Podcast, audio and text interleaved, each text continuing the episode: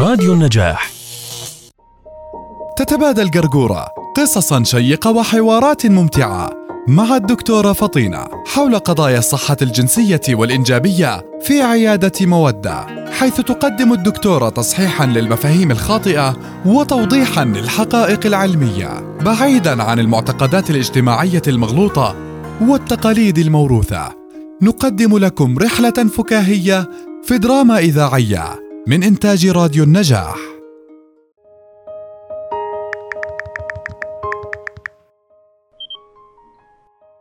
طب جبت الواد ده ليه لما انت مش عايز تخلف؟ لا ده جاب الغلط يا دكتورة. طب والتاني؟ لا التاني ده بقى بالغلط يا دكتورة. يا سلام عليك. طب والتالت يا فالح؟ لا التالت ده بقى جاب بالغلط يا دكتورة. أما حتة قصة اللي حصلت في العيادة النهاردة جالنا بقى واحد وهو متخانق مع مراته. عشان هي مش عايزة تاخد حبوب ومش عايزة تستخدم اللولب وهو كمان مش عايز يعزل ولا عايز يستخدم الواقي الذكري. طب هنعمل لكم إيه إحنا يا جماعة؟ هنعمل إيه ها؟ للأمانة يا جرجورة هي أول مرة بتسألي سؤال ما كان عندي جوابه.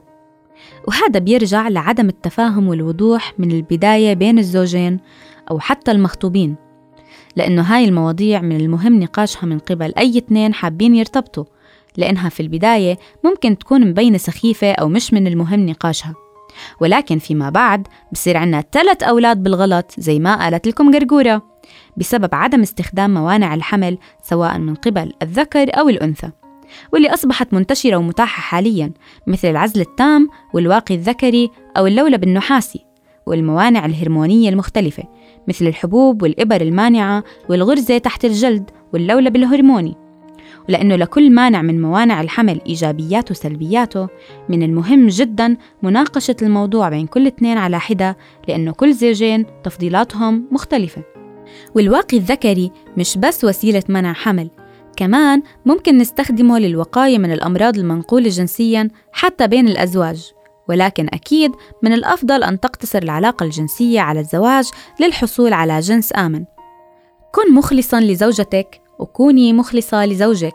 والخضوع لفحوصات الأمراض المنقولة جنسيا من قبل الزوجين قبل الزواج لحياة جنسية زوجية صحية. أيوة بقى قولي يا دكتورة كمان. قولي درر درر درر.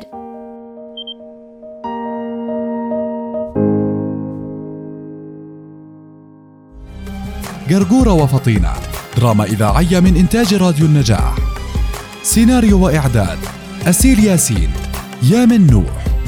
نداء رضوان رنيم حجازي الأداء الصوتي أسيل ياسين.